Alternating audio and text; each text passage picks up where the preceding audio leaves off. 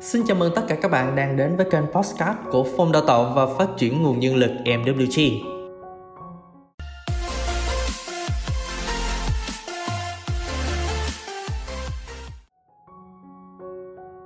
Hôm nay Phòng Đào tạo mong muốn chia sẻ cùng các bạn câu chuyện miếng bánh mì cháy.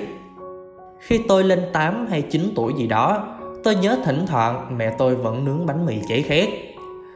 Một tối nọ, Mẹ tôi về nhà sau một ngày làm việc dài và bà đã làm bữa tối cho cha con tôi. Bà dọn ra bàn vài lát bánh mì nướng, cháy. Không phải cháy xém bình thường mà cháy đen như than. Tôi ngồi nhìn những lát bánh mì và đợi xem ai đó nhận ra điều bất thường của chúng và lên tiếng hay không. Nhưng cha tôi chỉ ăn miếng bánh mì và ông hỏi tiếp về những bài tập cũng như là những việc trên trường học của tôi như mọi hôm. Tôi không nhớ tôi đã nói gì với ông hôm đó nhưng tôi nhớ mãi tiếng xin lỗi của mẹ vì đã làm bánh mì cháy. Tôi không bao giờ quên được những gì cha tôi nói với mẹ tôi. Em à, anh thích bánh mì cháy mà.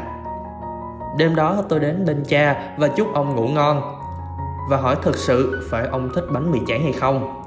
Cha tôi khoát tay lên vai và nói Mẹ con đã làm việc rất vất vả và mẹ rất mệt mỏi. Một lát bánh mì cháy chẳng thể làm hại ai con à nhưng con biết điều gì thực sự gây tổn thương cho người khác không? Những lời chê bai, trách móc. Rồi ông nói tiếp, con biết đó, cuộc đời đầy rẫy những thứ không hoàn hảo và những con người không trọn vẹn.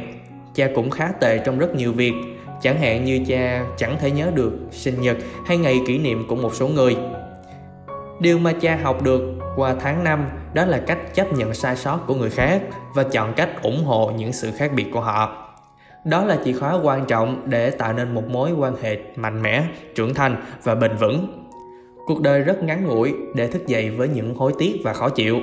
Hãy yêu quý những người cư xử tốt với con và hãy cảm thông với những người chưa làm được điều đó. Trong cuộc sống, bạn cần phải biết được cách cảm thông với điểm yếu, điểm hạn chế của người khác. Cảm thông với cuộc sống, tính cách của mọi người trong gia đình, bạn bè, vợ chồng sẽ giúp bạn có một cuộc sống dung hòa xung quanh sự thông cảm, bí quyết nuôi dưỡng hạnh phúc gia đình qua câu chuyện vừa rồi, phong đào tạo mong muốn các bạn hãy yêu thương và lắng nghe những người xung quanh, những người thân của gia đình mình hơn Cảm ơn các bạn vì đã ở đây lắng nghe cùng phòng đào tạo. Phòng đào tạo chúc các bạn một ngày thật bình an và hạnh phúc. Hẹn gặp lại các bạn trong những số tiếp theo.